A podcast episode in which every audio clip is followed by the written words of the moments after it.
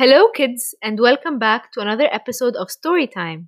This week, just as you asked, we're going to be telling the story of the frog.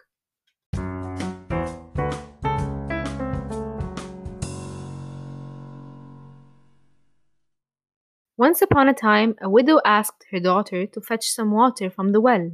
When the daughter came to the well, she found that it was dry. She wondered how they would manage without water, as it was high summer and there had been no rain for days. The poor girl was so anxious that she sat down by the well and began to cry. Suddenly, the girl heard a plop, and a frog jumped out of the well. "Why are you crying?"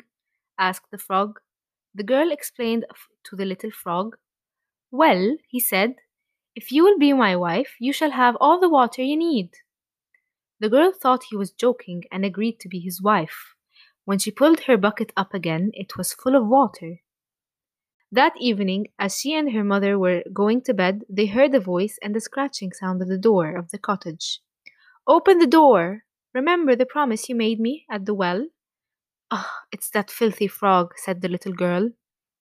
"Open the door to the poor creature," said the mother, for she was a kind woman, and so they opened the door. "Give me my supper, my own true love. Remember the promise you made to me when you fetched water from the well," the frog went on. Reluctantly, the girl gave him some supper. "Put me to bed, my own true love. Remember the promise you made at the well," said the frog. "We can't have a slimy frog in our bed," cried the daughter. "Put the creature to bed and let it rest," said the mother. So they turned down the sheets and the frog climbed into bed.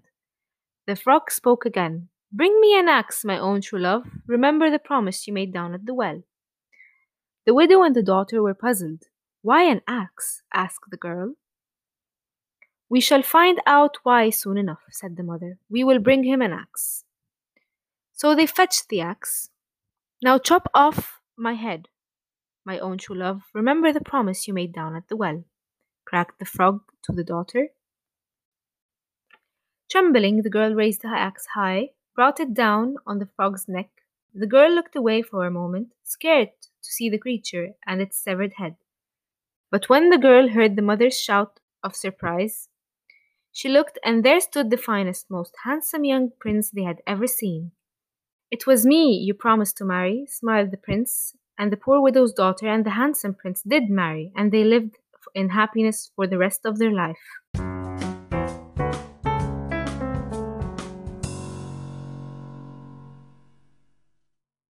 Hope you've enjoyed this week's story, and don't forget to tell us in the comments what story you'd like to hear next.